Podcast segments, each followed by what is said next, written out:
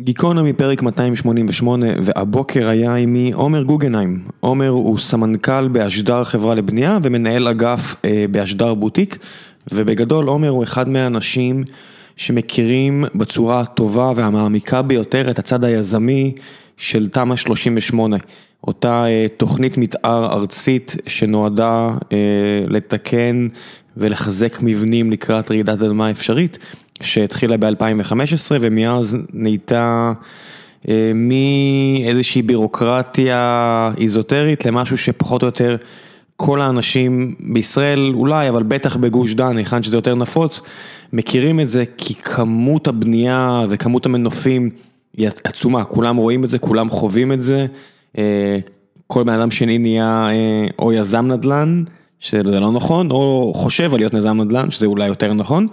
אז הבאתי, הזמנתי את עומר כדי שיגיע וידבר אה, על הנושא הזה, ועל הקשיים ועל האתגרים ועל, בעצם על ההזדמנות ועל כל מה שקשור לאותו נושא שמשפיע על החיים פה בארץ לא מעט. אז זה הפרק הקרוב, ולפני שנגיע לפרק הקרוב אני רוצה לספר לכם שמשפחת גיקונומי כוללת עוד שני פודקאסטים, גם את ציון שלוש, שבה יוני נמרוד, איציק ששו, משה, עומרי, אני, מדברים על כדורגל ישראלי, ואת בכל יום נתון, שבה אוריאל דסקל, עמית לבנטל, אושרת עיני ושלל פרשני ספורט אחרים, מדברים על ספורט עולמי, שזה כמו כדורגל ישראלי, רק משוחק בקצבים טיפה יותר מהירים. ודבר נוסף, אני אגיד לכם, כמו שאמרתי בפרק הקודם, גם בפרק הזה אין חסות, בעיקר בגלל לצערי שאין לי זמן כוח להתעסק בזה, אבל אני כן מחפש כאלה, אז אם יש לכם חברה מסחרית שרוצה לקחת חסות על פרקים, ובא לכם לעשות את הפנייה הראשונית אליי, מה שפעם אני הייתי עושה בעצמי, אבל לצערי או לשמחתי, חברת סטרים אלמנטס מעסיקה את אותי ברוב שעות היום הפנויות, אז אם יש לכם רצון כזה לקחת חסויות על פרקים של אחד מהפודקאסטים משפחת גיקונומי, תפנו אליי ישירות, איך שבא לכם, אני זמין, אני אשאיר את הכתובת מייל שלי בדף של הפרק, או באחת מהרשתות החברתיות, בהן אני פעיל או סמי פעיל, ובלי קשקוש מיותר, גיקונומי מאתיים שמונים ושמונה עם עומר גוגנהיים, תהנו.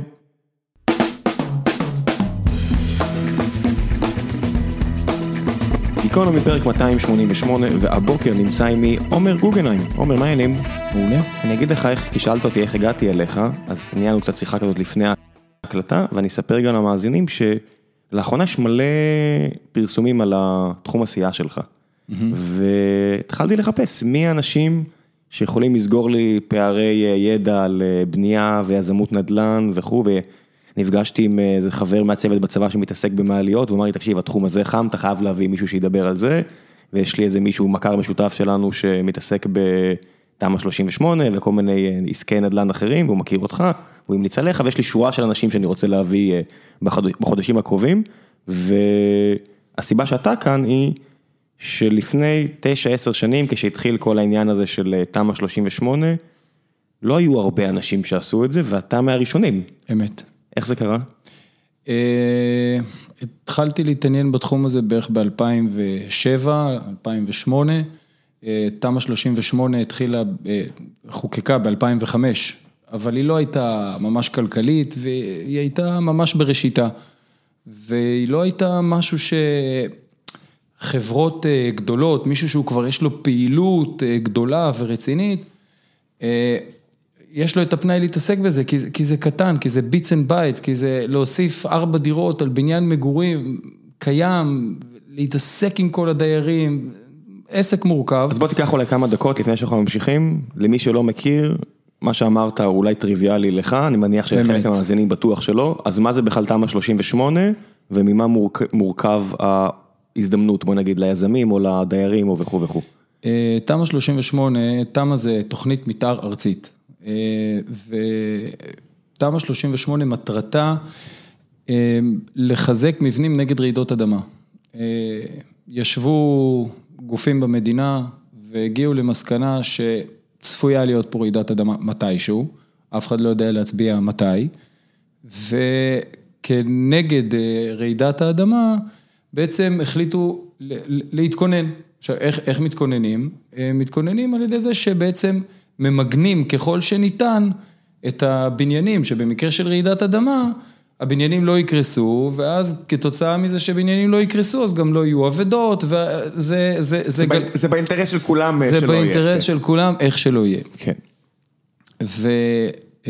ובעצם תמ"א שלושים ושמונה באה לעולם ב-אלפיים וחמש, אחרי הרבה מאוד דיונים, והרבה מאוד uh, גופים שהשתתפו בתוך ה... בתוך התהליך הזה, בתוך ההכנה של התוכנית הזאת, ובסוף התוכנית הזאת אושרה ב-אלפיים וחמש, ולקח זמן עד שהיא באה לעולם, כי לקח זמן עד שאנשים יכירו אותה, עד שבעלי דירות יכירו אותה, עד שיזמים יכירו אותה, עד שאנשים ירימו את הכפפה, וגם תוספת של ארבע יחידות דיור, תוספת קומה, זאת הייתה, אתה יודע מה, בוא רגע נעשה, זה, מה היא אומרת התמ"א, באופן כללי? תמ"א אומרת ש... תוכל במסגרת בקשה להיתר בנייה לקבל עוד קומה לבניין שאתה גר בו,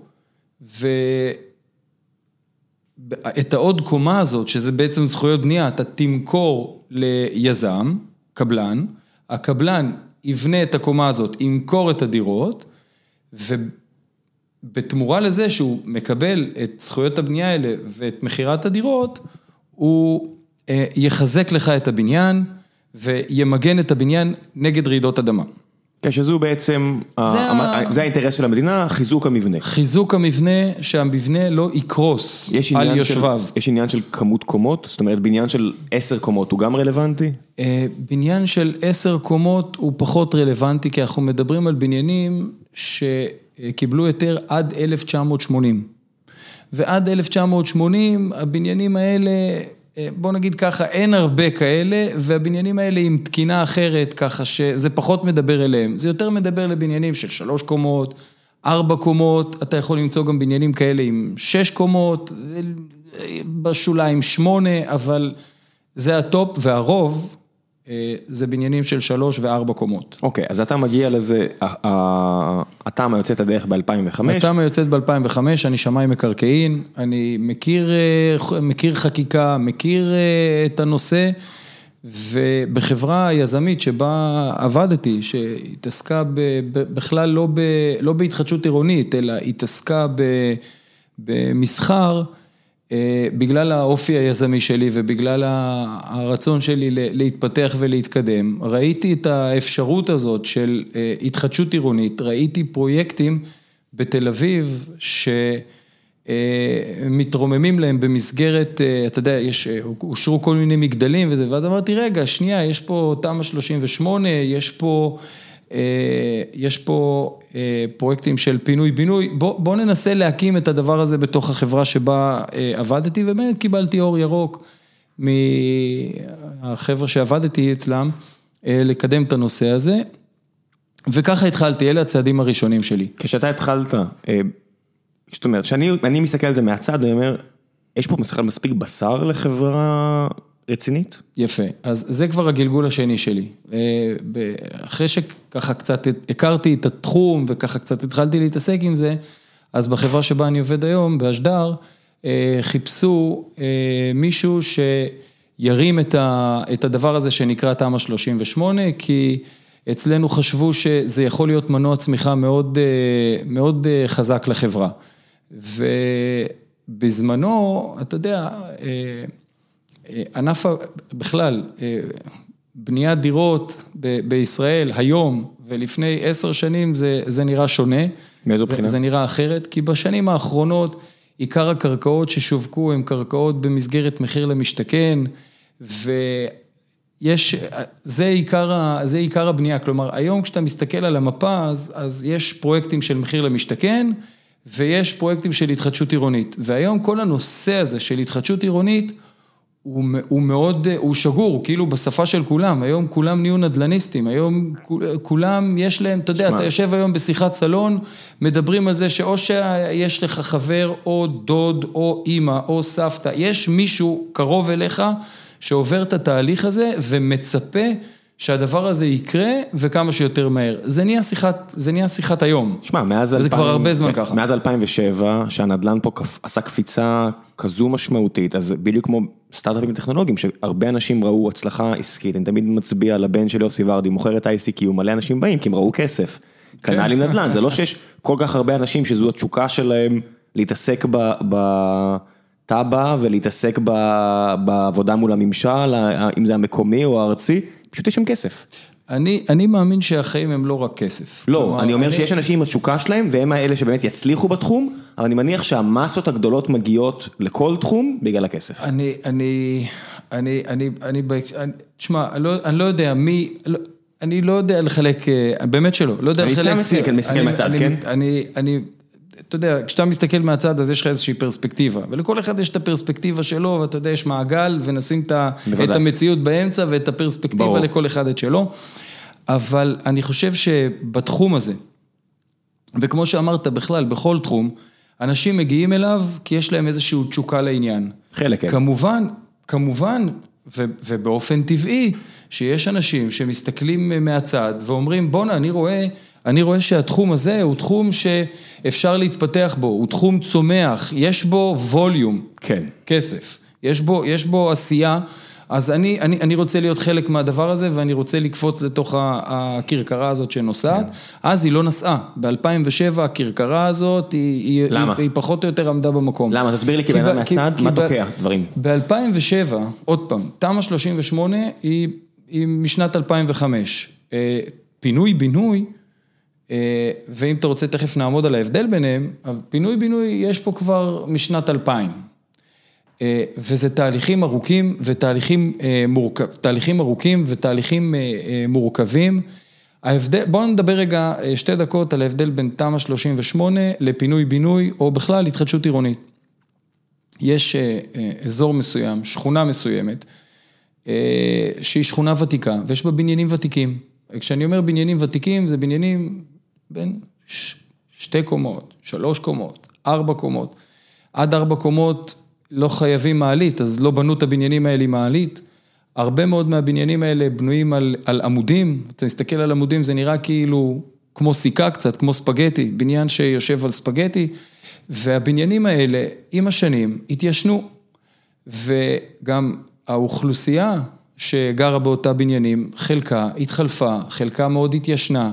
חלק מה, מה, מהאוכלוסייה באותם בניינים, גם, אתה יודע, עברה לסחירות, אז חלק מהדירות הן בכלל אה, בסחירות, ואז מגיע אה, יזם שמסתכל על תא שטח מסוים, ואומר, התא השטח הזה הוא במקום, הוא בלוקיישן מאוד מאוד טוב, אפשר הרבה יותר לצופף אותו, אפשר לבנות פה משהו שהוא הרבה יותר אה, חדש, אה, אולי אפילו לעלות לגובה, ואולי אה, לעשות מהדבר הישן הזה, משהו שראוי למגורים בשנת... איזה שנה שאנחנו מדברים עליה, אלפיים ושבע, אלפיים ועשר, whatever. ואז יש לך שתי אפשרויות. אפשרות אחת זה לקבץ מספר מגרשים ולעשות תוכנית פינוי-בינוי. כשאתה לוקח מספר מגרשים, מספר חלקות, מספר בניינים, ואתה אומר, אני אקבץ את, נגיד, חמישה, שישה, עשרה בניינים ביחד, אני אצור לי תא שטח של... עשרה דונם, מהעשרה דונם האלה אני אפריש ארבעה דונם לצורכי ציבור, גנים, פארק, כביש. שזה העירייה מכריחה אותך. זה, זה, אני חושב שזה גם המציאות, כלומר העירייה והמציאות, אין פה, כן, זה, זה, זה, שיתוף, זה שיתוף פעולה, אתה לא יכול לעשות שום דבר בלי העירייה, אתה לא יכול לעשות שום דבר בתוכנית פינוי-בינוי בלי הוועדה המחוזית, כלומר הכל... כן. זה הכל חייב להיות בתיאום, אבל, אבל זה, זה, דור, זה חלק מהמציאות של לקחת עשרה בניינים ולתכנן אותם חדש, כי אתה, ברגע שאתה לוקח עשרה בניינים, ועכשיו אתה יודע, קודם הם היו על הקרקע, אחד, אחד, אחד, אחד, ככה פרוסים זה, ועכשיו אתה לוקח אותם ובעצם שם אותם אחד על השני, ואתה עולה לגובה, אתה עולה לגובה, אז מתפנה לך תא שטח, ואז אתה יכול לסדר את התא שטח הזה כמו... כמו שצריך היום, כמו שמקובל היום, כמו שאתה יודע, תקנים, נגישות, זבל, תברואה, דברים מהסוג הזה. חניון, ריאה ירוקה. בדיוק, כל הדברים האלה. אז בפינוי-בינוי בעצם אין איזשהו סל זכויות שאנחנו רואים, אוקיי, זה סל הזכויות שלי, אלה זכויות הבנייה שלי, אני יודע כמה אני יכול לבנות פה, אני יודע מה אני, מה, מה אני אקבל, אני יודע מול הדיירים מה אני יכול לתת להם, מה אני יכול לתת להם, אני עושה אחד פחות אחד, רואה מה נשאר, מתאים, מתאים, לא מתאים, עושה את ההתאמות ומתקדמים. בפינוי בינוי, אין את הזכויות, אתה ממציא אותם.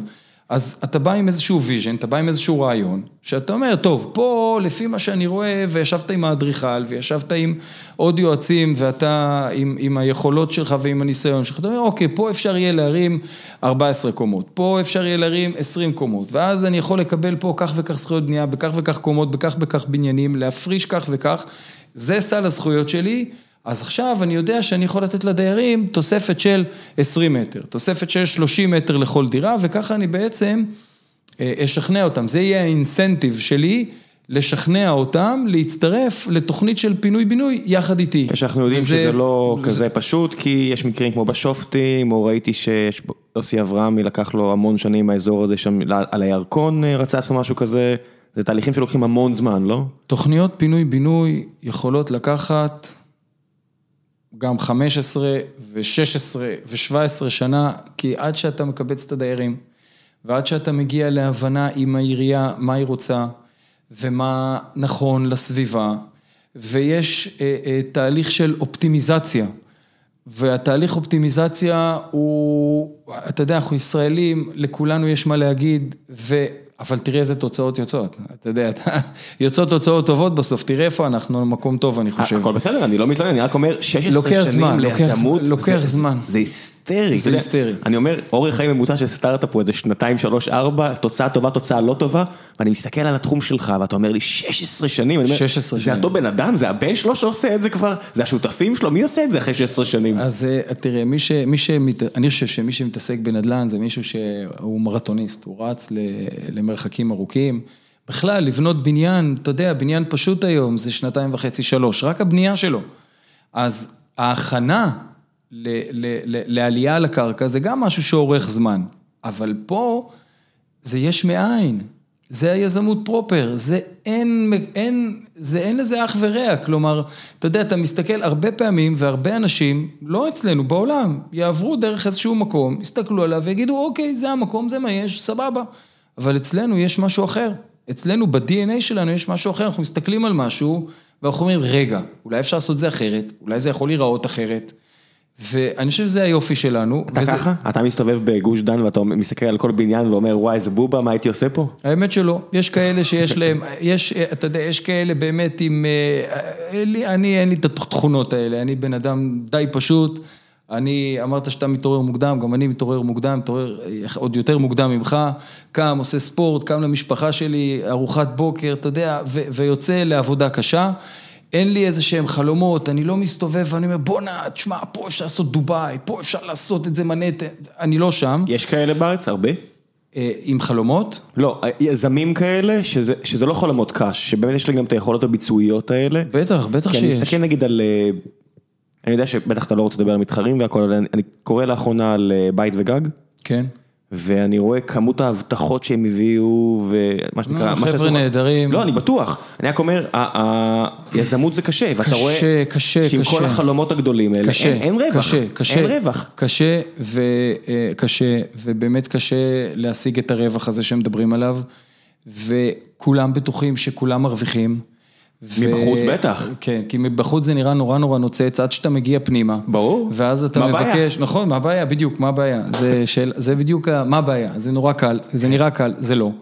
ואת התהליכים האלה, וכמו שאתה יודע, בסטארט-אפים, זה לוקח זמן עד שהאונייה, עד שבעצם כאילו, אתה יודע, נהיית אונייה, כי אם רגע נמשול את זה לזה, אז בהתחלה יש לך רעיון, והרעיון, בוא נגיד, זה אולי סירת גומי קטנה, בקושי, כן. אתה יודע שאולי יש לה משות, ולאט לאט היא נכנסת לאיזשהו נתיב, ולאט לאט היא מתפתחת, ולאט לאט כשמצטרפים אליה עוד אנשי צוות, אז היא צריכה לגדול באופן טבעי, אז כאילו, אם נדמיין את הסירה הזאת רגע, איך היא, איך היא, איך היא גדלה, היא בסוף גדלה להיות איזשהו, אתה יודע, אחד, אצל אחד היא גדלה להיות אונייה, ואצל אחר היא גדלה להיות אונייה קצת פחות גדולה, ואצל אחר אולי קצת יותר גדולה, אבל בסוף זה גדל להיות אונייה שיש לה נתיב, ואז אתה, אתה, אתה בתוך ה... אתה בתוך, אתה כבר בתוך העסק, אתה כבר שט בתוך הנתיב שלך, יש לך כבר את העסקאות שאתה עובד עליהן, את העסקאות שאתה בונה, את העסקאות שצריכות להיכנס, את העסקאות שאתה כבר, את הפרויקטים שאתה סיימת ואתה מוסר, זה לוקח זמן להיכנס, יש הבדל, אתה יודע, זה כמו אדריכל, יכול להיות אדריכל מאוד מאוד מאוד מוכשר, שהוא מאוד מאוד טוב בעבודה שלו, ואז הוא אומר, רגע, אבל אני יכול לבד, אז, אז למה אני אעבוד אצל מישהו ויהיה אדריכל? ואז הוא יוצא להיות עצמאי, ואז הוא פתאום מגלה שהאדריכלות עצמה, פרופר, היא חלק מאוד מאוד מאוד קטן מלהיות... מה היזמות? מלהיות בעלים של משרד אדריכלים, כי זה משהו אחר לגמרי. כן. אז זה תהליך, זה לוקח זמן. יש אחד הדברים שאנשים מדברים עליהם קצת, בטח לאחרונה, על יזמות, ועדיין לא מספיק, זה כמות הלחץ והקשיים. זאת אומרת, אנשים שומעים סטארט-אפ טכנולוגי, רואים את אלה שמצליחים, שומעים על אלה שנכשלים, הארבע שנים האלה, בדרך כלל, אמרנו ממוצע בין לבין, אנשים לא מעריכים את כמות הלחץ האטומי שאתה שרוי בו, מבוקר עד לילה. זה יום יש לך, יום אין לך. יום יש לך, יום אין לך. עזוב, זה... זה יום אתה קיים, יום אתה לא קיים. סיפרו לי לפני עשר שנים שזה רכבת הרים וסינוס למטה למעלה, בפועל, זה מישהו מביא לך כף על הכסדה וצועק עליך, יורים עליך, יורים עליך, ומדי פעם יש דברים נחמדים שקורים, וכיף לך, כי אתה לא יכול לעשות שום דבר אחר עם החיים שלך, כי זה מה שאתה כנראה אם אתה עושה את זה כל כך הרבה שנים, זה מה שאתה צריך לעשות. אני מכיר את זה בתחום שלי, ואני מדבר על זה לא מעט פה. מה, מה המקבילה בתחום שלך? זאת אומרת, איזה, מה הלחצים, מה הקשיים שיזם... מה, לך, שוב, אמרתי, לך זה נראה טריוויאלי, אבל תחשוב שמבחוץ, הכל קל, הכל פשוט, נכון? תכניסתי לעולם שלך. מה הקשיים? טוב, אז קודם כל, אני רגע, לפני שאני מכניס אותך לקשיים, בתוך השיחה, כדי שיהיה לה איזשהו, ש, שיבינו כאילו... בסיס, למה, לא, לא ש, עמודים. שיהיה לה בסיס טוב, אז היינו, עצרנו לרגע, בהבדל בין תמה לפינוי-בינוי. נכון. ואני מתעסק בעיקר בתמה שלושים ושמונה, ובימים האלה אנחנו גם רואים את כל הכותרות בעיתונים, שהמדינה חושבת ש... תמה שלושים ושמונה, תמה, במתכונתה, תמה, תמה, תמה, כן, כותרות כאלה עסיסיות, זה נורא נחמד, אבל אה, בימים אלה המדינה אה, שוקדת על, על, על לאתר חלופה שהיא תהיה טובה יותר אה, מהתמה. אני מקווה שהם באמת ימצאו את החלופה הזאת, ו, ושאנחנו נוכל להמשיך אה, לחדש את פני העיר, ולמגן את, ה, את המדינה מרעידות אדמה. יש קמפיין גדול שאני יודע שאתה מכיר אותו כנראה לפחות מהצד, אתה יודע על מה נדבר. לא. של איגוד הקבלנים. של התאחדות הקבלנים, כן. התאחדות הקבלנים, כן, מפציצים כן, אותי כן, בכל מקום, כן, לא יודע מה אני כן. קשור, בכל מקום שאני, דיגיטלי שאני נמצא, או, אני מותקף באיומים של איראן ורעידות אדמה. מה, אתה יודע, אתה, אתה חלק מהתעשייה הזאת שנקראת טכנולוגיה, אז, אז אתה יודע, אז אתה יודע גם למה אתה מופצץ. אצלך יש לי תשובות יותר מאצלי. אני יודע טוב מאוד למה אני מופצץ. אבל אני מופצץ. בסדר, אגב, אני לא. אולי בגלל שאני לא כל כך צרכן של פייסבוק וטכנולוגיה, אתה יודע, אני מסתכל, אני מסתכל במה, מסתכל השימוש שלי בנייד, ואני שולח אס-אמסים בוואטסאפ מדי פעם, ואתה יודע, ווייז, וזהו, אני כאילו, אתה יודע, אני לא גולש באתרי חדשות, ולא יותר מדי גוגל, כאילו אין עליי כלום, הפייסבוק שלי מאוד, לא יודע אם, העליתי פעם אחת פוסט שנורא נורא ריגש אותי,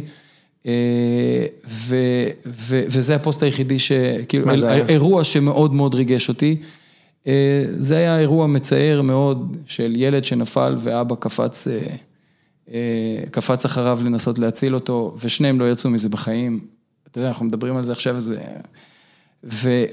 והאמא הייתה כל כך אמיצה שהיא גם תרמה את האיברים של הילד, ובזכות זה ניצלו ילדים אחרים, וזה פשוט כל כך ריגש אותי, כי זה כל כך אנושי, כי זה כל כך אתה יודע, אנחנו מדברים על זה עכשיו, ואני, כן, כן, וזה, זה, זה עדיין מרגש אותי, וזה, כן. זה הצליח, זה, המקרה הזה, הצליח להוציא ממני פוסט, זהו. שמה, זה... בכל זאת, האופי הזמות שלך, זה הכי מציאותי שיש, זה בניין. זה בסוף, בניין. בניין זה לא איזה סטארט-אפ טכנולוגי, שאתה צריך להת... להתאמץ להסביר אותו, בניין כולם מבינים, כן, זה בניין. זה קל, זה קל, זה קל לראות, זה קל להבין. לא, גם התועלת ברורה. התועלת ברורה מאוד. זה בניין. זה בניין. גרים בו, חיים בו, זה בניין. בניין, כולם גרים איפשהו. פשוט. בתקווה, יש כאלה שלא, אבל הרוב המוחלט גר איפשהו. אז אני מחזיר אותך להבדלים. אז ההבדלים, נכון. ההבדלים בין תמ"א שלושים ושמונה לפינוי בינוי, שתמ"א שלושים ושמונה אמרה לך, אלה הזכויות שלך.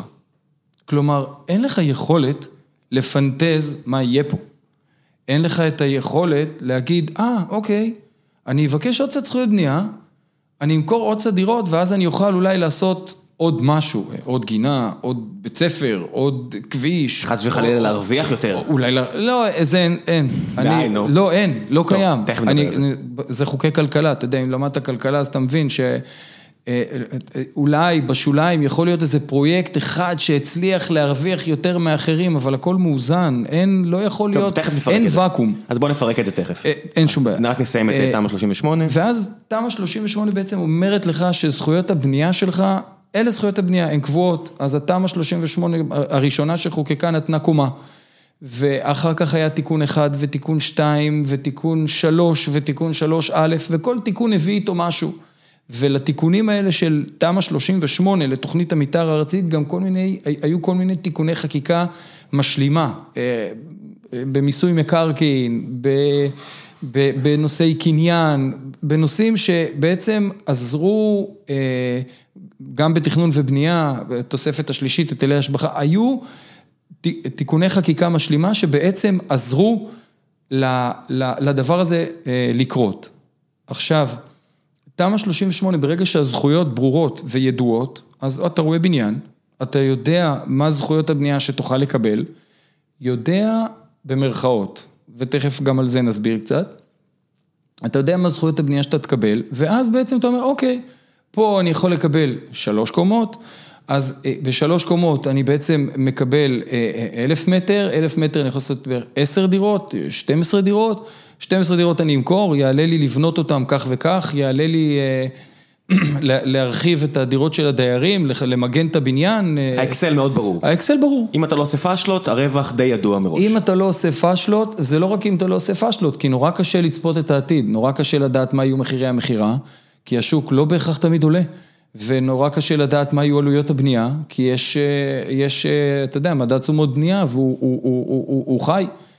והמחיר, אתה יודע, ככל שיש יותר ביקוש לבנות בניינים, אז יש יותר ביקוש לקבלנים, וזה גם, אתה יודע, זה, זה שיחה בפני עצמה, אתה יודע, לעשות, לעשות פודקאסט. חכה, ו... זה חלק מסדרה, אמרתי לך. זה, זה עולם ומלואו, יש כל כך כן. הרבה על מה לדבר, אבל אנחנו ככה נוגעים, בנ... ב... אנחנו נוגעים בנקודות. ה- היחס בין, קבלנ... בין הקבלני ביצוע ליזמים, הוא אחד הדברים היותר מעניינים שיש. כן. אפילו, אפילו הייתי אומר, הניגוד אינטרסים, זאת אומרת, לא תמיד, ב- בסטארט-אפ טכנולוגי יש לך את המשקיעים, את היזמים ואת העובדים, וכשכולם באותו אינטרס, וזה לא תמיד קורה, הכל סבבה. והרבה פעמים המשקיעים לא תמיד רואים עין בעין עם היזמים, והיזמים לא תמיד רואים עין בעין עם העובדים. לצערי זה קורה, ואני מכיר מקרים כאלה, וזה יכול לחרבן את העסק יופי טופי, אבל איך זה אצלכם? זאת אומרת, מי, מי השחקנים אצלכם בשרשרת? יש, או יש המון המון שחקנים. בוא נמנה אותם. יש המון המון שחקנים. כלומר, זה, זה, מהרגע של התכנון, ו...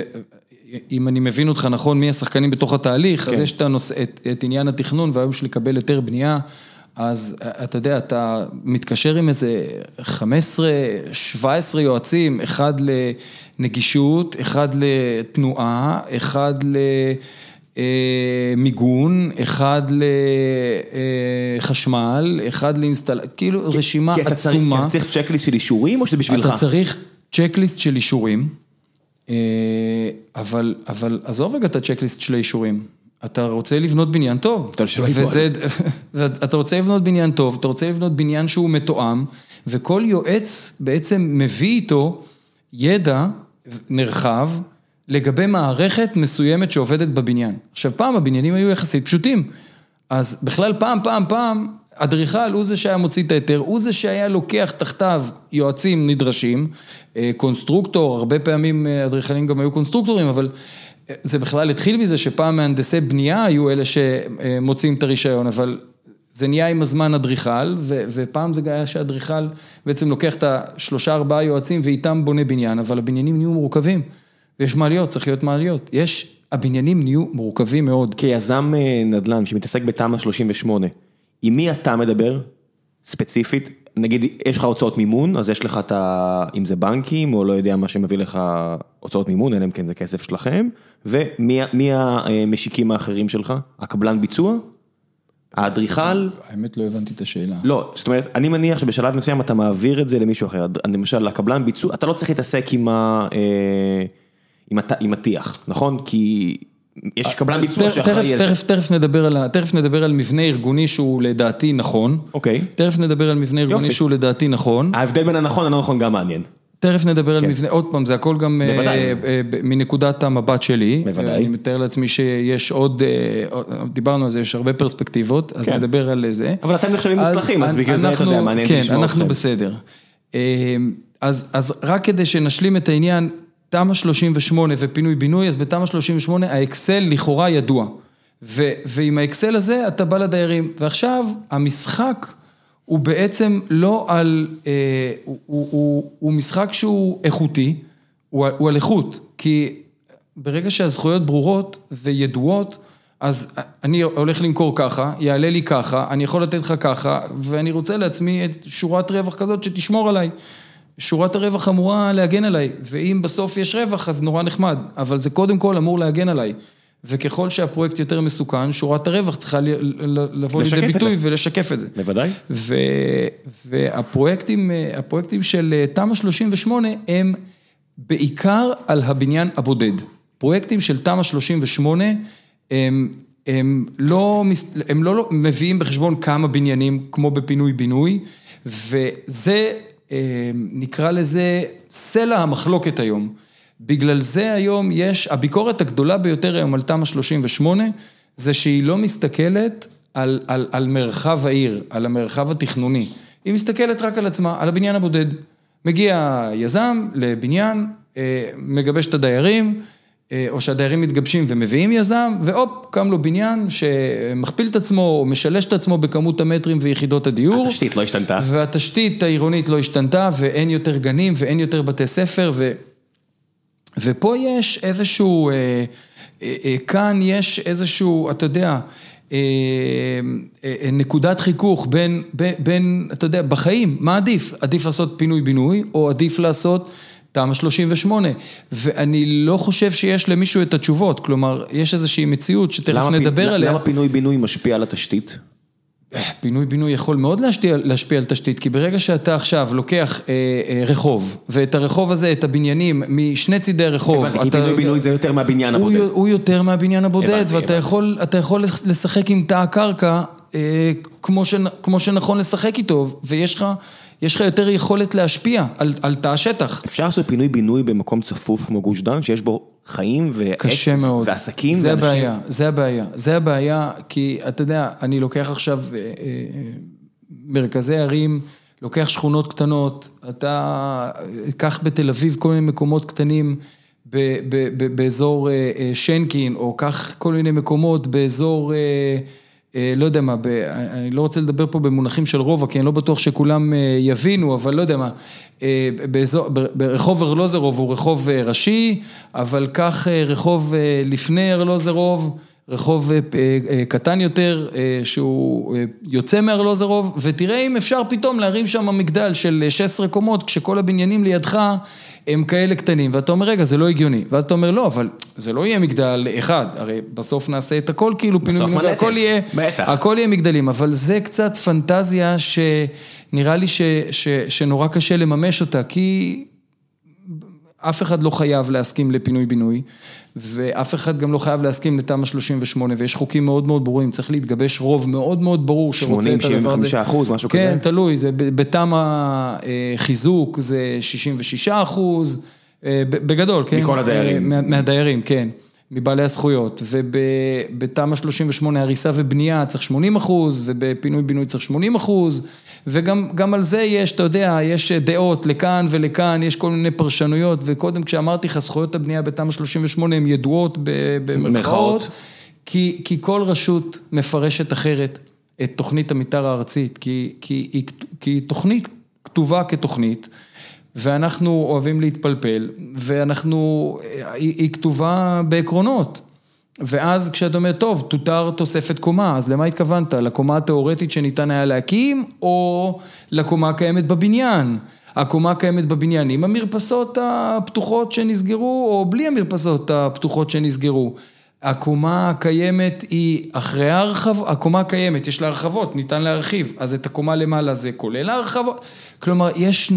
הכל נתון לפרשנות. הפינג פונג הזה הוא מה, בין עורכי דין של היזם לעורכי הדין של העירייה? הפינג פונג הזה הוא בין יזמים לעירייה, וזה לא פינג פונג בין יזם אחד לרשות המקומית, הרי ברגע שאפשר לעשות תמ"א שלושים ושמונה, ויש לא מעט יזמים בארץ, ולא מעט קבלנים, שרצו ו...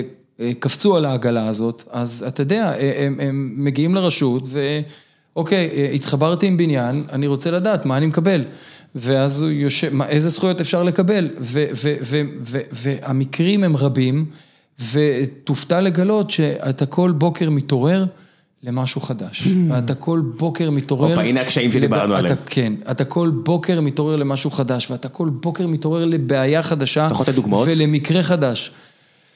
וואו, יש כאילו... תן משהו. יש עשרות, יש, זה, מ, זה ב, ב, בתחומים שונים. אתה יכול בוקר אחד להתעורר ו, ו, ולהבין שאין לך מספיק זכות בנייה.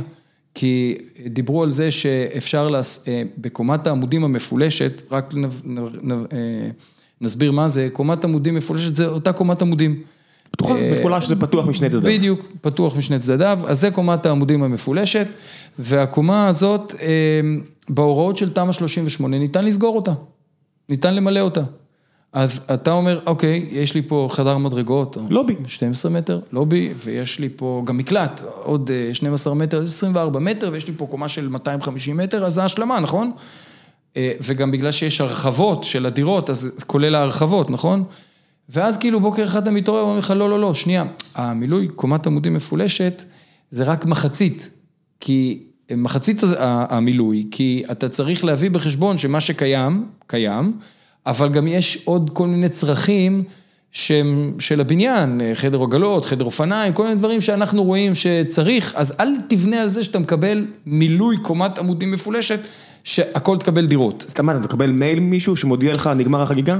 אתה פשוט לא. איך אתה לומד בזה? איך אתה לומד את זה? זה הכי כואב. זה הכי כואב, כי אתה, אחרי שיש לך תוכנית, שמישהו תכנן, סרטט. כן. עבד. כן. שילמת לו. הוא גם תאם אותה עם עוד כמה יועצים. היועצים שלו. יופי. זה לא שלו, זה שלי.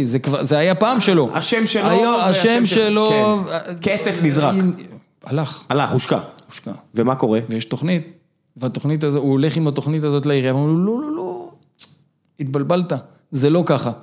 אתה צריך, אתה, אתה יכול לקבל רק חצי. אתה יכול תאר לי איך זה, איך זה, יש פקיד שיושב מולך, מסתכל על התוכנית ואומר, יש לך טעות? אה, לא, נורא פשוט. תשמע, אה, התקבלה החלטה שככה לא מחשבים את זה, ואתה טועה בחישוב.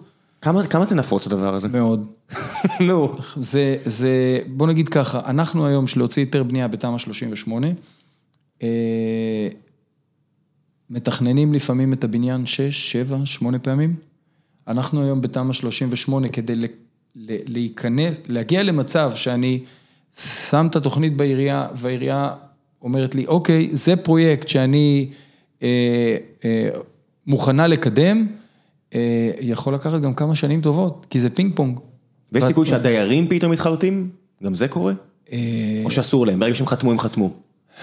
שמע, דיירים, כשהם חותמים על הסכם, יש להם איזשהו משהו שמניע אותם, לחתום על ההסכם, והמשהו הזה שמניע אותם הוא מאוד מאוד חזק. כן, אבל אתה יודע ש... המשהו הזה שמניע אותם הוא מאוד מאוד חזק, והוא נשאר שם. אבל זה בני אדם, אתה יכול להתגרש פתאום, מישהו מת, ואז מישהו אחר ירש את הדירה, את הזכויות, ו... עדיין, כל אחד, כל אחד, בוא, יש פה חלום. הרצון שהבית יהיה יותר יפה, ויהיה שווה יותר. כן? זה שווה יותר, זה נכון.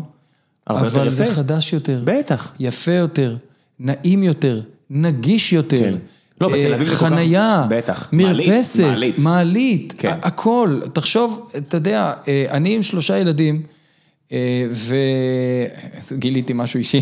לא, אני אומר, אתה יודע, זה דברים מוכרים, ברגע שיש לך ילדים, פתאום הצרכים שלך משתנים מאוד. אני עם שלושה ילדים, ואני אומר לך, אתה בא מקניות, ואתה עם ילד בן חמש, הוא ככה סוחב את הסקייטבורד, ואתה עם הסקיות, ויש גם ילדה בת שנתיים, וצריך לסחוב את הדבר הזה, וצריך להגיע עם הדבר הזה איכשהו הביתה, לטפס עכשיו שתיים, שלוש קומות עם, עם, עם כולם, בוא, זו משימה כמעט בלתי אפשרית, ו, וכנראה שחיינו ככה פעם, אבל פעם כנראה, כנראה שחיינו עם הרבה פחות צרכנות. נכון. הצרכנות הייתה שונה, והחיים היו כנראה שונים, לא אגיד טובים יותר, טובים פחות, לא נכנס שונים. לזה בכלל, שונים. יפה. והשוני, החיים שאנחנו חיים היום, הם מחייבים אותנו לעשות שינויים. אני לא בטוח שלכולם היו פעם אופניים. אני חושב שהיום לכל ילד יש בן זוג לשניים, יש לו סקייטבורד, יש לו קורקינט, יש לו, יש לו, יש לו, עוד פעם. אנחנו מדברים מרכז. יש מלא רכוש. יש הרבה פוזיישן. צריך להגיד, אנחנו מדברים פה במקום, באמת, מגוש דן, שהוא מתאפיין בצורה אחרת מהפריפריה, צריך להגיד, מה שנקרא אמת. כן, ו... ו, ו צרכים שונים. יש צרכים שונים, ואתה יודע, וצריך, ו, וכן, צריך חדר אופניים, ואתה יודע מה, הוא גם צריך להיות גדול, כי הוא מפוצץ. אז, אז אין ברירה, החיים משתנים, ואנחנו צריכים לחדש את הבניינים, ו... וכשאתה אתה, אתה, אתה מגיע ל, ל, למצב שאתה שם תוכנית ברשות ואומרת לך, אוקיי, זה נראה לי בסדר, ואז אתה חוזר אליה עוד פעם אחרי שהם העירו כמה הערות, והערות משתנות. אבל איפה הייתם קודם עם הערות? וזה האופטימיזציה, וזה מה שדיברנו עליו קודם, שבתהליך האופטימיזציה, אה, לדעת מתי להגיד, אוקיי, זה מספיק טוב. זה, זה הסוד. זה הסוד, לדעת להגיד מתי מה שיש לנו הוא מספיק טוב, מתי מה שיש לנו הוא, הוא, הוא מציאותי, הוא לא פנטזיה, מתי עוצרים, וכי, כי, אתה יודע... באיזה שלב מוכרים ש... את הדירות הנוספות? זה תלוי, כל אחד וה... כל, כל יזם. אנחנו, אנחנו כשיש לנו כבר היתר, כשיש ודאות, כשיש קבלן, שאנחנו עולים על הקרקע... אתם מורידים ש... את הסיכון ובעצם...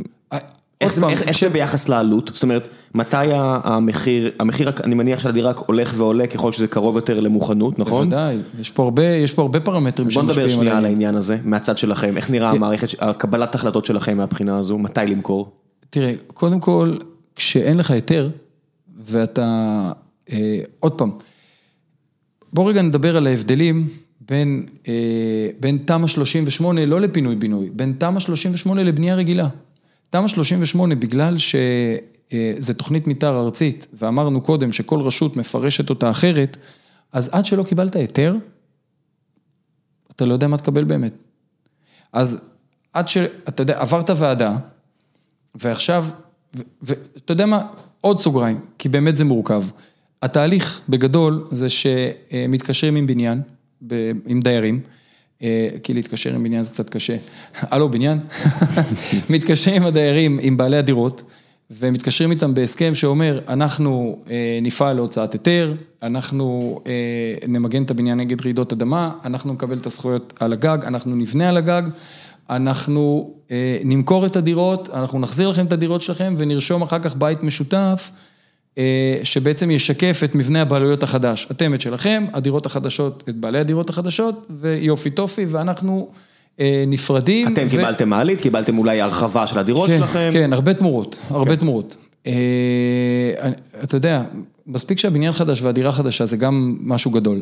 ו- וזהו, ואנחנו יוצאים לדרך, ומתחילים להכין תוכניות, ואגב, נקודה חשובה פה, זה שכשנגמר הבניין ורושמים בית משותף, מאוד מאוד חשוב מהחברה, כי צריך לתת בדק, וצריך, אתה יודע, יש כל מיני ליקויי בנייה אחרי וזה, ואתה יודע, אם התחברת עם יזם פחות אחראי, ואתה יודע, מסתברים... הוא קיבל את הכסף לא ברח. מסתברים, מסתברים, מסתברים ליקויי בנייה, יכולים להצטבר ליקויי בנייה, ואולי קשה לתפוס אותו, כלומר, הקטע הזה שכשאתה בוחר קבלן, או יזם, תבדוק טוב את הרזומה שלו, ותבדוק טוב מי הוא ומה הוא, ומה, מה, מאיפה הוא בא ואיך הוא מתנהל, כי, כי מערכת היחסים ממשיכה, היא לא נגמרת במסירת הדירה. בקיצור... אני מחזיר אותך לנושא, מתי אתם מחליטים למכור את הדירה, והשיקולים לכאן ולשם. כן, כן, כן. רק אמרנו שטיפה נרחיב בתהליך, אז ברגע שסגרנו את החוזה, אנחנו מתכננים את הבניין, סיימנו לתכנן את הבניין, אנחנו מראים אותו לבעלי הקרקע, לבעלי הדירות, זה הבניין שאנחנו הולכים להגיש, מגישים את זה לרשות, ואז מתחיל הפינג פונג עם הרשות המקומית, הבניין נראה לי, הבניין לא נראה לי, מתאים, לא מתאים, כן מתאים שתהיה פה רחבת כיבוי, לא מתאים שתהיה פה רחבת כיבוי, צריך לעשות פה, להפריש פה רצועה לדרך, צריך לעשות פה זיקת הנאה, פה אני לא מרשה גינות, פה אני כן מרשה דירה, פה אני לא מרשה שלוש דירות, אני מרשה אולי שתי דירות, כן גובה כזה, לא גובה, מתחיל פינג פונג עם הרשות המקומית, וכשהפינג פונג הזה נגמר, אז אתה מקבל נוסח פרסום, שמטרתו להגיד לסביבה שלך, הנה אנחנו הולכים להקים כאן פרויקט של תמ"א שלושים ושמונה, ככה הוא הולך להיראות בגדול, זה מה שהיזם מבקש, אם יש לכם התנגדויות, זה הזמן להגיד. כמה זמן זה מחכה להתנגדויות? החוק, החוק מחייב אותך אה, לשים אה, שלטים בסביבה, אה, לפנות במכתבים ל, לסביבה הקרובה שלך שמקיפה את הבניין, וזה תהליך שלוקח בין, לא יודע, בין חודש לחודשיים. יש לדיירים מסביב חודש, חודשיים, לנסות לתקוע לך מקלות בגלגלים. חודש, חודשיים, להביע את עמדתם, זה בסדר, זה לגיטימי לחלוטין, זה לגיטימי לחלוטין שאנשים בסביבה יגידו, רגע, מה הולכים לעשות פה, זה מפריע לי, אתה יודע, אפשר להסתכל על החיים בצורה צינית, וזה לא רק ציני, זה גם אגוצנטרי. מה, מפריעים לי, מה באת להפריע לי עכשיו, וזה, ו... ולפעמים מהתנגדויות אתה רואה עוד דעות, ואתה כן הסתכלות על הסביבה, ו, ו, ויכולים להיוולד ממנה בו, לפעמים אין ספק שזה יכול לתקוע את התהליך, ואין ספק שזה אה, אה, יכול להפריע לך, אבל גם לפעמים נולדים מזה דברים שהם חשובים, וחשובים לסביבה ולא רק לך. אז... בסוף אם כולם מרוצים גם לך זה טוב. בסוף אם כולם מרוצים גם לך זה טוב, בוא נגיד ככה, בינינו, הייתי שמח אם לא היה את התהליך, אבל אני חי במקום שאתה יודע, שאני אומר, אוקיי, זה חלק מהסביבה שלי, נאה דורש, נאה דורש, נאה מקיים. אתה מבין למה יש את התהליך, ואם אתה מסיר את הכובע של היזם, אתה אוהב אותו אפילו. הכובע של היזם זה מקשה לך. אתה יודע, זה כמו שאני בעד לנסוע באופניים לקנטרי, או ל... או, או לסופר, או אתה יודע, מאשר להניע את האוטו, וזה כמו שאני אה, בעד כל מיני דבר, אתה יודע, להשתמש פחות בפלסטיק, אה, בעד כל מיני דברים שיעשו לנו הרבה יותר אה, טוב, אה, ונכון, זה, זה, בוא, אני בטוח שעכשיו אה, יש בעיה, ליצרני קשיות היום לא קל, אבל הנה, אתה רואה, זה, זה כנראה, יש, איזושה, יש איזושהי חוקיות. חכה, מחזיר אותך למערך שיקולים שלכם, על מתי לפרסם את הדירות. חוזרים עוד פעם לתהליך, אנחנו, יש לנו שיחה מתפזרת קצת, אתה ואני, אנחנו, ככה זה פה, ככה זה פה, מצוין. ואז, ואז, ברגע שהרשות אומרת, בסדר, זה מה שאני מוכנה לקלוט, תפרסם, אחרי שנגמר הפרסום, מתחיל, נכנסים לדיון בוועדה מקומית. הוועדה המקומית זה גוף שמטעם הרשות המקומית, שבוחן את היתר הבנייה. זה חברי מועצת העיר, חלק מחברי מועצת העיר, שיושבים, מסתכלים על הפרויקט, הצוות המקצועי בעירייה, מהנדס העיר, אדריכל העיר, צוות הרישוי, אומרים לו, זה הפרויקט, זה מה שמותר, ככה אנחנו... ואז הפרויקט עולה להצבעה. זה לא החבר'ה בן גוריון שם. איזה בן גוריון? יש בשדרות, זה אלה? כן. יש בשדרות בן גוריון כזה בניין של... כן, פילון, כן, כן. שם יושבים אנשי הוועדה המקומית, בדיוק שם. הבנתי. זה בתל אביב, יש, אתה יודע, חוץ מתל אביב יש... לא, לא, כן, זה מה שאני מכיר, אני לא... אז כן, זה שם, ושם בעצם, אתה יודע, מתקבלת ההחלטה אם לתת היתר בתנאים או לא. עכשיו, היתר בתנאים זה אומר שקיבלתי... את, את התוכנית הגשה שלך, התנאים כדי לקבל את היתר הם אחת, שתיים, שלוש, ארבע, חמש, שש, שבע, שמונה. תשלים את התנאים האלה, תשלם אגרות, תשלם היטל אה, השבחה, תשלם היטלי פיתוח, תקבל את היתר. עד עכשיו כל מה ששמעתי זה הרבה הוצאת כסף מהצד שלכם. המון, המון. בסיכון לא מבוטל. גדול מאוד. מתי נכנס הוודאות? מתי אתה כבר יכול לחשוב על למכור דירות? באיזה שלב? אחרי היתר הזה? אז זהו, ש, שכשאנשים, יש כאלה, ש, יש כאלה שמוכרים דירות, אתה יודע, כזה על הנייר, תשמע, אני הולך פה, יהיה לי פרויקט כזה וכזה, אני מוכר לך את הזכות לקנות דירה, אני צריך שאולי תעזור לי, תממן אותי, דרך זה הוא מממן את ה... יש כל מיני קונסטרוקציות, אבל הקונסטרוקציה שלנו, אנחנו מעדיפים למכור דירה כשיש לנו ודאות, כשקיבלנו את היתר, שאנחנו יודעים שככה הולך להיראות הבניין, אני מכין את תוכניות המחר, אני מכין את מפרטי המחר, זה הבניין, זאת הדירה, זה מה שאני הולך לבנות, הנה אני עולה על הקרקע, בעלי הדירות אולי רוצים לשדרג את דירתם, להחליף דירה, אולי לעלות דירה, אז אנחנו נותנים איזה פרק זמן לעניין הזה, ואז מוציאים את הפרויקט למחירה, כשאנחנו כבר יודעים מה אנחנו בונים ומה אנחנו מוכרים. אז בשלב הזה אתם מוכרים לדירות? כן. למה לא יותר מאוחר? כשאתה בונה את הבניין, כשאתה בונה את הבניין, תראה, ההוצאות של התכנון והרישוי הם הוצאות כבדות, אבל הבנייה זה החלק הכי כבד. הבנייה מהווה שישים וחמש, שישים, שישים וחמש, שישים ושבע, אפילו שבעים אחוז מעלויות הפרויקט, בפרויקטים שאנחנו מדברים עליהם. לא, אנחנו כרגע מדברים על תמ"א שלושים ושמונה. וכמה זמן אנחנו מדברים? שנה, שנתיים? הבנייה עצמה? בממוצע? תמ"א שלושים ושמונה, לא פינוי, בינוי. תמ"א שלושים ושמונה יש חיזוק ויש הריסה ובנייה. אז בפרויקטים של חיזוק, אתה לא הורס את הבניין, אלא אתה בונה עליו. משאיר את השלד. משאיר ו... את הדירות, משאיר את השלד, מחזק, ממגן, אולי כן, מוסיף כן. ובונה כמה, חדש. כמה זמן זה בממוצע? אני מעריך שפרויקט כזה לא יכול אה, להיגמר בפחות משנתיים.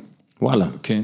ופרויקטים של הריסה ובנייה, זה תלוי מאוד בכמה קומות מרתף אתה חופר, כי זה חלק שהוא מאוד קשה, מאוד סזיפי, כי אתה, אתה, אתה חופר. כן, יש לנו פה, מעבר לחלון, יש לנו פה, נכון, היינו במשרד נכון. ב-ארבע שמונה עשרה פה ליד, וראינו את החפירה, וזה לא יאמן, איזה לא עומק יאמן. הם מגיעים, נכון. וכמה זמן הם משקיעים בזה. זה לוקח הזמן, זה לוקח הרבה זמן לצאת כן. מהקרקע, ו, ו, ו, ו, ו, וזה נורא תלוי, כלומר, הפרויקטים, בסוף, האורך זמן שלהם זה כמה עמוק אתה חופר וכמה גבוה אתה בונה. וככל שהזמן מתארך, אתה בעצם סופג, אם, אם, אם אתה כבר חורג מאיזושהי הבטחה שלך. אה, זה ברור, זה ברור, זה ברור, זה ברור. קודם כל, אם אתה חורג מעבר לזמן שתכננת, אז אתה יודע, הדיירים שלך בחוץ, ואתה משלם להם דיור חלופי, וזה עולה כסף. כן. ו, ואם אתה...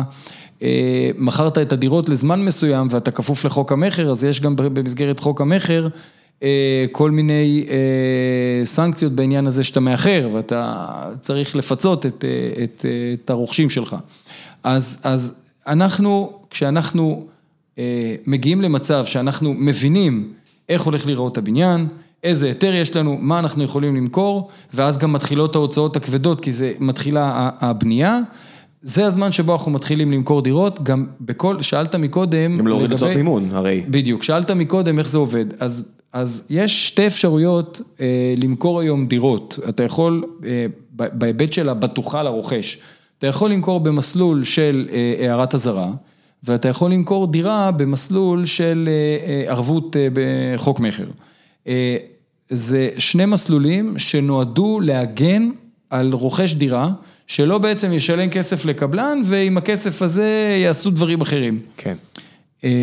וברגע שאתה עובד עם בנק מלווה, שנותן ערבויות, חוק מחר, אז אתה כפוף לדרישות של עוד גורם. הגורם הזה זה הבנק המלווה, והבנק המלווה, הוא שואל אותך כמה אשראי אתה רוצה תוך כדי, ו... וכמה דירות אתה חושב שתמכור בהתחלה, וכמה דירות באמצע, ומה יישאר בסוף, ומה הרווחים שאתה מתכנן, ומה עלויות הבנייה. וכל זה משפיע על הוצאות המימון שלך, מן הסתם? וכל זה משפיע על הוצאות המימון שלך, ואני מניח שככל שאתה יותר מוכר ואמין, אז גם יותר קל לעבוד מול הבנק. אתה מגלם פחות סיכון? נכון, אז זה הבנק. ויש לך יותר ערבות? נכון. אז זה, זה, זה... זה... אז הנקודה המושלמת מבחינתכם זה לפני שמתחילים ממש אה, לבנות משהו, לפני שמתחילים להרוס משהו, אתם כבר מוכרים את הדירות כדי לצמצם את הסיכון ואת העלויות מימון. ככל שהוודאות שלנו מצטברת במה אני מוכר, ככה יותר קל לי למכור. כן. ש... כשמהצד השני אני מניח שהדיונים אצלכם מתברים על זה שהנדלן, ערך הנדלן עולה היסטורית בעשור האחרון, זאת אומרת, אם הייתם מחכים עוד שנתיים נגיד, אולי הדירה הייתה נמכרת ביותר כסף. וזה בהחלט נתון חשוב. לא, זאת אומרת, אני, אני בטוח שיש איזשהו זה דיון. בהחלט, זה בהחלט נתון חשוב, בהחלט נתון חשוב, הוא בהחלט נמצא במערך השיקולים, אבל אתה יודע, זה כמו שיש סיכון, את, סיכון, ה... כן, זה כמו שיש את מסלו, נכון? כאילו, אתה... המיצוי העצמי הוא למעלה, הוא בסוף. כן. גם פה... אני לא יודע מה אני מוכר, אז, אז נורא קשה לי למכור למישהו משהו שאני לא יודע מה אני מוכר. ואז מתחילים כל מיני סעיפים כאלה של תראה ואולי ואולי, ואז הקונה אומר רגע אולי ואולי, אז, אז גם המחיר אולי, אז זה חוזה שאנחנו פחות רוצים להיות בו. אתם רוצים לצמצם סיכון בסופו של דבר. אנחנו רוצים גם לצמצם סיכון, גם רוצים, אתה יודע, דיברנו מקודם קצת על מבנה ארגוני, אז אולי זה המקום כאילו לדבר עליו, כי אה, אה, בסוף העסק שלנו זה לאתר את הבניין, לחתום על חוזה, להכין תוכניות, כן, כן. להכין תוכניות, להגיש אותם ברשות, לקבל היתר בנייה, לבנות את הבניין, למכור את הדירות ולהמשיך הלאה. זה, זהו. זה החלק שלכם. זה simple as that, נכון? כך אמרנו מקודם, כמה זה פשוט מהצד. ממש פשוט. ממש פשוט. כן. זה, זה החלק שלנו. עכשיו, ככל שאת הדבר הפשוט הזה, אתה תהפוך מסובך, זה, זה יהיה בעיה. לכן, גם ככה התהליך מסובך. וגם ככה הוא תלוי בכל כך הרבה גורמים חיצוניים. אז להתחכם ולהפוך אותו לעוד יותר מסובך, זה צריך להיות לזה באמת כאילו, זה צריך להיות משהו שבאמת עומד שם, והוא ממש שווה לעשות את זה בגללו. קרה פעם? ש? שאתם החלטתם למכור את הדירות רק בתום התהליך, או לא, בשלב מסוים התהליך? לא, לא, לא. אצלכם לא, זה חוק לא, שלא עוברים עליו? אנחנו, זה, לא, אין, אין אצלנו חוקים כאילו, אתה יודע. חוק פנימי, אתה יודע, זה כן, ה... כן, יש, יש נהלים. יש כן, נהלים, בדיוק. יש נהלים ויש שיטות עבודה, אבל בגלל שהמציאות משתנה, אז גם הנהלים משתנים, ו, ו, והחוקים משתנים, אז אנחנו מתאימים את עצמנו. אנחנו מתאימים את עצמנו למצב, מתאימים את עצמנו לשוק, חושבים, יש סיעור מוחות, ואנחנו, אנחנו לא, אין, אין כאילו, אנחנו לא עושים, אנחנו לא עושים משהו כי, כי חייבים. המודל העסקי שלכם מבוסס על העלייה של המחירי נדל"ן? זאת אומרת, העלייה של מחירי נדל"ן טובה או רעה לכם? נשאר ככה. עלייה של מחירי נדל"ן בקצב גבוה, לדעתי, היא לא טובה. לכם? אני שואל עכשיו כיזמים. אני חושב שהיא לא טובה. לא לאזרחים, ליזמים. אני חושב שהיא לא טובה גם לנו. למה? כי כל דבר שהוא נעשה בצורה, אתה יודע, אם עכשיו מחירי המחירה עולים, והם עולים כל הזמן, אז נורא נורא קשה, סתם לדוגמה, בהיבט אחר, לקחת עכשיו עסקה, כי אני לא יודע בכמה יעלו המחירים, ומי שיושב מולי מצפה שאני אביא את הדבר הזה בחשבון, אבל אני לא בהכרח יודע להביא אותו בחשבון. אתה יודע, כל דבר שאתה תנסה... פחות ודאות יותר קשה. בדיוק. כל דבר שהוא חריג במידותיו, כל דבר שהוא מייצר איזושהי מציאות שצריכה המון המון התאמות, והמון המון לקיחה של ריסקים. כלומר, אם עכשיו היית אומר לי, תשמע, אומר, השוק עולה בשלושה אחוז, אז... כל שנה, אז אוקיי, אז השוק, כן, אז השוק יודע לגלם את זה. יש אגחים מסודרים, הכל, הכל השוק סבבה. יודע לגלם את זה. כן. כלומר, הבעיה מתחילה ב, ב, ב, בבלגן. בבלגן, בזה שזה לא רנדומלי, בזה שזה ספורדי, בזה שפעם זה ככה ופעם זה ככה, ופעם מישהו אומר איזה משהו שנורא משפיע, ופעם מישהו בא עם איזה חוק, אני לא יודע אם אתה זוכר, אבל פעם היה את המע"מ אפס. אני חושב, זה היה של... אנחנו נראים לפני שלוש ארבע שנים. לא, נראה לי זה קצת יותר, זה לא אלפיים ושלוש עשרה לפיד, אלפיים וארבע עשרה, מע"מ אפס, לא, זה גם, אני חושב שזו תוכנית שבסוף לא יצא, אבל היא שמה אנשים על הגדר, נכון, היא זוכר. והייתה תקופה שהמחירות... הוא קיווה שלנו שיקרה, לא? אני לא יודע, אני לא נכנס... אני שקראתי, אני יודע. אני לא נכנס, לא יודע, אין לי מושג, לא, אתה אומר מה, הוא קיווה, אתה... אני יודע, שלך היה פה פעם, אני נשאלת פעם שלישית. אתה קראת שהוא קיווה, או זה נחמד. סתם השלמתי את זה. אני לא יודע, אני באמת לא יודע, אבל... אני, אני כן יכול להגיד לך שחוויתי באותו זמן, חווינו, ואגב, בגלל שאנחנו בונים באזורי ביקוש, אז אנחנו מרגישים פחות את תנודות השוק. כלומר, אני, אני מניח שמהמרכז החוצה לפריפריה, ככל שאתה יוצא החוצה, אתה יותר מרגיש את הדברים האלה. יש לכם פרויקטים בפריפריה? לא, לא, במסגרת תמ"א שלושים ושמונה לא. תמ"א שלושים ושמונה לא כלכלית בפריפריה. כי המחיר שבו תמכור את הדירות החדשות לא מפצה אתכם על כל ההתעסקות? הרי, לא, זה, תראה, בסוף, איפה נמצא, איפה קבור הכלב, בסדר? זה מה השווי זכויות הבנייה, כי זה מה שמוכרים לי. הרי באים הדיירים ומוכרים את זכויות הבנייה. עכשיו, אם זכויות הבנייה שוות כסף, אז נהדר, אז יש תהליך, אפשר לעשות תהליך. ואם זכויות הבנייה לא שוות כסף, אז אני בעצם, החיזוק וכל התהליך הזה הופך להיות גיבנת. ועד בשביל הגיבנת הזאת, בשביל לחסות על העלויות האלה, אתה צריך להיות, לא יודע מה, קוסם. ולכן אתה לא רואה בפריפריה יותר מדי, אתה לא רואה יותר מדי בנייה של תמ"א שלושים ושמונה, וגם אנחנו לא שחקן שם. מה גם שאתה יודע, יש פה במרכז כל כך הרבה עבודה.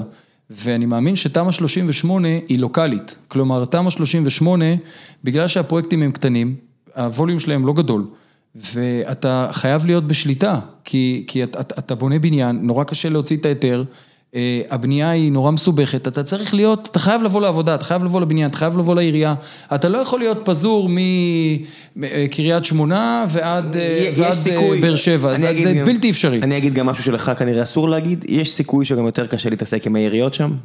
לא, ממש לא, הפוך, אין שם, בוא, בגלל, הפוך, תראה, קודם כל, כל מה שאני אומר הוא מהשערה, כי לא בניתי שם, כי לא בניתי שם, אבל אני דווקא חושב ששם, בגלל שה... שאין הרבה, הרי... פחות יזמים. בדיוק, אתה יודע, אין הרבה ביקוש. משווים ליזמים. הרי, הרי, הכל בחיים זה המפגש הזה של היצע וביקוש. אם עכשיו יש, ניקח את רמת גן, רוצים לעשות, יש לא מעט פרויקטים ברמת גן, ואז זה אומר שיש לא מעט יזמים שמגיעים לעירייה ומבקשים את ה... מבקשים לעשות פרויקט. אז ברגע שהם מבקשים לעשות פרויקט, ויש הרבה כאלה, אז, אז עכשיו פונים הרבה מאוד אנשים לעירייה, ובעירייה יש עובדים שהם, אתה יודע, הם, הם קורסים תחת הנטל הזה. אז אוף עוד בניין, ואוף עוד יזם, אני מתאר לעצמי עוד פעם, כן. כאילו, אתה יודע, זה... כי אתה רואה אותם בצד השני, והם נראים עסוקים. שמע, קודם כל, אתה רואה את הכמויות, אתה רואה את העבודה, וזה מאוד קשה, וזה מאוד מורכב, ו- וכאילו... כן, יש לנו עכשיו את ה... יש עירייה אחת והרבה יזמים. יש עירייה אחת והרבה בניינים. זה, זה... פה מהצד השני של הקיר יושב אחד העובדים שלנו מאירופה, הוא ספציפית ממקדוניה, אז עכשיו פה חודש, ונסענו אתמול איזה אירוע חברה, והוא אומר לי, מה זה כל המנופים פה? מה זה הכמות הזאת של המנופים שיש לכם פה? אנחנו מדינה בבנייה, אנחנו מדינה בבנייה, אנחנו צומחים, אתה יודע, סתם בהקשר הזה, הייתי באוגוסט, נסעתי לפורטוגל, ונסענו במשפחה, ואתה יודע, אתה נכנס, אתה, אתה מסתובב עם, אין ילדים. אתה, אתה מסתובב כאילו ברחובות, אין ילדים. כן, אנחנו, אנחנו, אנחנו נסענו עם, וזה, נסענו עם כן. אס יו וי כזה, אתה יודע, עם, עם כן. ון, כי כדי להכיל את המזוודות, ושלושה ילדים, ילדים וזה. כן. ואתה יודע, אתה נכנס למסעדה, ופתאום הם, הם מחריבים את המקום, כי הם, לא בקטע שהם כאילו, הם מורסים אותו, אלא נכנסת משפחה עם ילדים, דברים, והמקום שקט, אירופאים, שקטים כאלה, רגועים, וזה. אנחנו, אנחנו גדלים, אנחנו צומחים. אנחנו גדלים בטירוף. אנחנו המדינה עם הקצב ריבוי מהגדולים במערב. אני חושב. לא חושב, זה עובדה, בסדר. לא, אני גם חושב, אתה יודע, כשאתה אומר גידול, זה לא רק, אני מניח שאתה התייחסה לילודה. גם הכלכלה גדלה פה. זה שנכנס הרבה כסף, אנשים רוצים טבעי, לעשות איתו דברים שהם לא שטויות. יש פה אקשן. בוא נעשה קצת שאלות מהקהל, כי אני יודע שאתה ממהר. פורום אחרי נצטון של איקונומי בפייסבוק, מי שרוצה לשאול שאלה, אני מפרסם את זהות האורח בדרך כלל עשרים וארבע שעות לפני. עומר אחר, עומר גלילי שואל, האם יש פתרון למחירי הדיור הגבוהים, או שלאף אחד מהצדדים אין אינטרס שהמחיר ירד? אני חושב ש... קטונתי מלדבר על מחירי הדיור. דעתך פה, זה לא... קטונתי מלדבר על מחירי הדיור, כי, כי, אתה יודע, גם אנחנו כיזם, כמו שאמרתי קודם, לא טוב לנו שהמחירים ירוצו, אנחנו צריכים את הוודאות הזאת, ואנחנו צריכים את הזחילה. אני חושב אבל ש... אתה יודע, עוד פעם דיברנו קודם על היצע וביקוש. אנחנו צריכים לבנות פה דירות כדי, לסד... כדי שיהיה מספיק היצע, ש... ש... שיספק את הביקושים, וזו משוואה פשוטה, אם יהיו ביקושים ויהיה מעט היצע, אז, אז המחירים יעלו, ואם יהיה הרבה היצע, ובהתאם יהיו ביקושים, אז המחירים יהיו סטטיים, ואם יהיה הרבה היצע ומעט ביקושים, אז כנראה שהמחירים ירדו. זו שאלה, כן. אתה, אני באמת אין לי, קטונתי. שמואל ארצמן שואל שאלה אה, קצת קונספירטיבית, הוא אומר, האם זה באמת נכון שהאינטרס של יזמים זה שחרור איטי של קרקעות, כדי ששווי הקרקע יישאר גבוה, או שגם מבחינת היזמים, שחרור מהיר יותר עדיף. עוד פעם, דיברנו קודם על זה שבשנים האחרונות בעיקר יצאו מחיר למשת... שווקו קרקעות במחיר למשתכן, ו... וכל מיני, כל מיני קונסטרוקציות כאלה שהמדינה בנתה בשביל לשווק קרקעות ולבנות, ויזמים לא יכולים, אתה יודע, אתה זוכה בתוכנית מחיר למשתכן, אתה... יש לך לוחות זמנים, אתה צריך לעלות על הקרקע, לפי החוזה שחתמת עם המדינה, יש לוחות זמנים ברורים, אין פה הרבה מקום לשיקול דעת, ואתה פשוט עושה מה ש... החוזה שאתה כפוף לו. אני למשל, אם נדבר על הפעילות שלנו, יש לי חוזה שהחוזה אומר שתוך כך וכך זמן אני צריך להגיש תוכניות, תוך כך וכך זמן אני צריך לקבל היתר, תוך כך וכך זמן אני צריך לסיים את הבנייה, אנחנו כפוף, כפופים, לאיזושהי מסגרת של לוחות זמנים. עכשיו, אם יש למישהו קרקע חקלאית, איפשהו, לא יודע, שישאל אותו. נעשה עוד שתי שאלות, ואז אני משחרר אותך לפגישה הבאה. גיא גבע שואל, תמ"א שלושים ושמונה מגדילה את כמות יחידות הדיור באזורים שלאו דווקא יש בהם תשתיות מתאימות. יש עיריות שמקפיאות אישורים במקרה כאלו, הוא קובע את זה כעובדה, אני לא יודע, אתה תתקן אם צריך. כיצד יזם נדל"ן מתמודד עם בעיות כאלו? מאוד קשה, מאוד מורכב. אינך, אתה, אתה לא יכול לעשות משהו שלא מרשים לך לעשות, כלומר, אם יש רשות שלא רוצה לבנות, אז לא. אבל אני חושב שאחד הדברים היפים בתמ"א שלושים ושמונה, זה שהיא מדברת את כוחות השוק. היא מדברת את כוחות השוק, ו, ו, והיא מדברת את הבניין הבודד, והיא היא מייצרת, היא מייצרת איזושהי, היא מייצרת איזושהי מסה, ש, שאפשר לעבוד איתה, ושומה על הרשות המקומית, לסדר, אתה יודע, יש תוכניות ישנות שמרחיבות כבישים, אז במסגרת הפרויקט, זה הזמן לקחת את, ה, את אותה הפקעה שסומנה בעבר ו, ולהרחיב את הכביש, כלומר, הנה פתאום דרך פרויקטים של הריסה ובנייה, או אולי אפילו של חיזוק, אפשר לממש את אותן הרחבות שחשבו עליהן פעם, כשתכננו תוכניות ודרכם הרחיבו כבישים, ואולי באותו רגע יש פחות דיירים שיסבלו. ואפשר לעשות, אנחנו רואים שעיריית תל אביב, גם במקומות שבהם אין התחדשות עירונית, פותחת כבישים, מסדרת חשמל, בונה גני ילדים, כלומר, מי שרוצה לעשות, עושה. ואנחנו, לפני רגע דיברנו על הגידול, כלומר, אתה יודע, וזה גם מה שאמרתי מקודם, איפה עוצרים, איפה, מה האויב של הטוב. כשהייתי ילד, אבא שלי שאל אותי שאלה טריקית, מה האויב של הטוב? כילד אתה אומר לו, כילד אתה אומר לו, הרע, כי נכון, אבל לא, זה היותר טוב, בדיוק המעולה. וצריך לדעת איפה נכון לשים את הנקודה, איפה נכון לעצור ולבנות ולחדש, כי עוד פעם, דיברתם לפני רגע, אחד לפניו שאל על מחירי הדיור. אז אם עכשיו אנחנו נחכה ונעשה את הטוב ביותר שיש, ונחכה לטוב ביותר שיש, ונעצור את הכל, אז יכול שגם נעצור את הבנייה, ואז לא יהיה עצה, ואם לא יהיה עצה, אז, אז, אז אולי גם אה, אה, אה, לא, המחירים יעלו, אז... שאלה האחרונה, אה, ליאור אביאל שואל, אה, איך קורה שבעוד שהיזמים של פרויקטי מגורים מתנהלים בצורה סבירה כלפי הלקוחות, הוא אומר בסוגריים לפי ניסיוני הפרטי, הקבלנים עצמם מפגינים התנהלות, אה, רשם פה מילה אה, שאני לא אגיד, מרמים, מעגלים פינות, עושים את המוות לדיירים. האם היזמים לא מבינים שבסופו של דבר התלונות יגיעו חזרה אליהם? למה הם לא מיישרים את הקבלנים לפי סטנדרטים סבירים כלשהם? אה... אני מניח שזה נושא קשה. שמע, זה, זה שאלה מאוד באוויר, כי אתה יודע, אני מניח שהוא מכיר רק את מה שהוא חווה. בדיוק, כנראה שיש איזשהו מקרה שהוא מדבר עליו, שאם היינו בוחנים... זה לא מייצג את התפיסה הציבורית לפי דעתך? אני לא יודע. אני, לא, אני באמת לא יודע, אמרתי לך קודם, כשהתחלנו לדבר, אני בן אדם פשוט, קם בבוקר מוקדם, עושה, כן, את, כן. עושה את, את עבודתי, קם, עושה ספורט, משפחה, הולך לעבודה, משקיע, אני חושב שגם בגלל זה התוצאות, כמה... אתה אומר אין תגובה. פשוט, לא, אני אומר פשוט, אני פשוט, אז לכן להגיד, אני לא יודע מה המקרה שלו, אבל, אבל, בהחלט, אם, לפחות אצלנו, אם אנחנו רואים שיש איזושהי דרישה, שמגיעה מדייר או מרוכש כלפי קבלן שהיא לגיטימית, בין אם היא מעוגנת בחוזה ובין אם היא לא מעוגנת בחוזה, כי יש דרישות שהן מעוגנות בחוזה וחייבים לעשות אותן, ויש דרישות שהן לא מעוגנות בחוזה, אבל הדרישה הזאת היא לגיטימית, והמציאות מראה ש- ש- שזה ניתן ו- ואפשר לעשות את זה, אז אנחנו בהחלט נפיל את כל קסמנו, מול הקבלן שלנו שנמצא בשטח, ונבקש ממנו לעשות את זה. אני מניח שזה עוזר שאשטרו מחברה כל כך חזקה בארץ, כי יש לכם מנוף על קבלנים. מנוף על קבלנים. תשמע, אני חושב שאשטרו מקבוצה מאוד חזקה, מהמובילות במשק. היא מהשתיים הגדולות? אני מניח שכן, אם לא הכי גדולה. מה אכפת לי להגיד? מה אכפת? המיקרופון צופה הכל. כן, מה אכפת לי. אבל באמת, קבוצה איכותית, אנשים שקמים בבוקר לעבודה עם, עם אכפתיות, עם אחריות, עם רצון לקדם, לעשות, להתחדש, להזיז, ליזום, לבנות, קבוצה שחולשת על כל ענפי ה... ענפי הבנייה, מי, אתה יודע, מי היזמות, עד הבנייה, עד בנייה למסחר, מגורים, הקבלנות עצמה, המגדלים הכי גדולים. אני כבר, אני למעלה מעשר שנים שם, אז כן. מה יהיה אחריך אחרי תמ"א שלושים ושמונה בשבילך?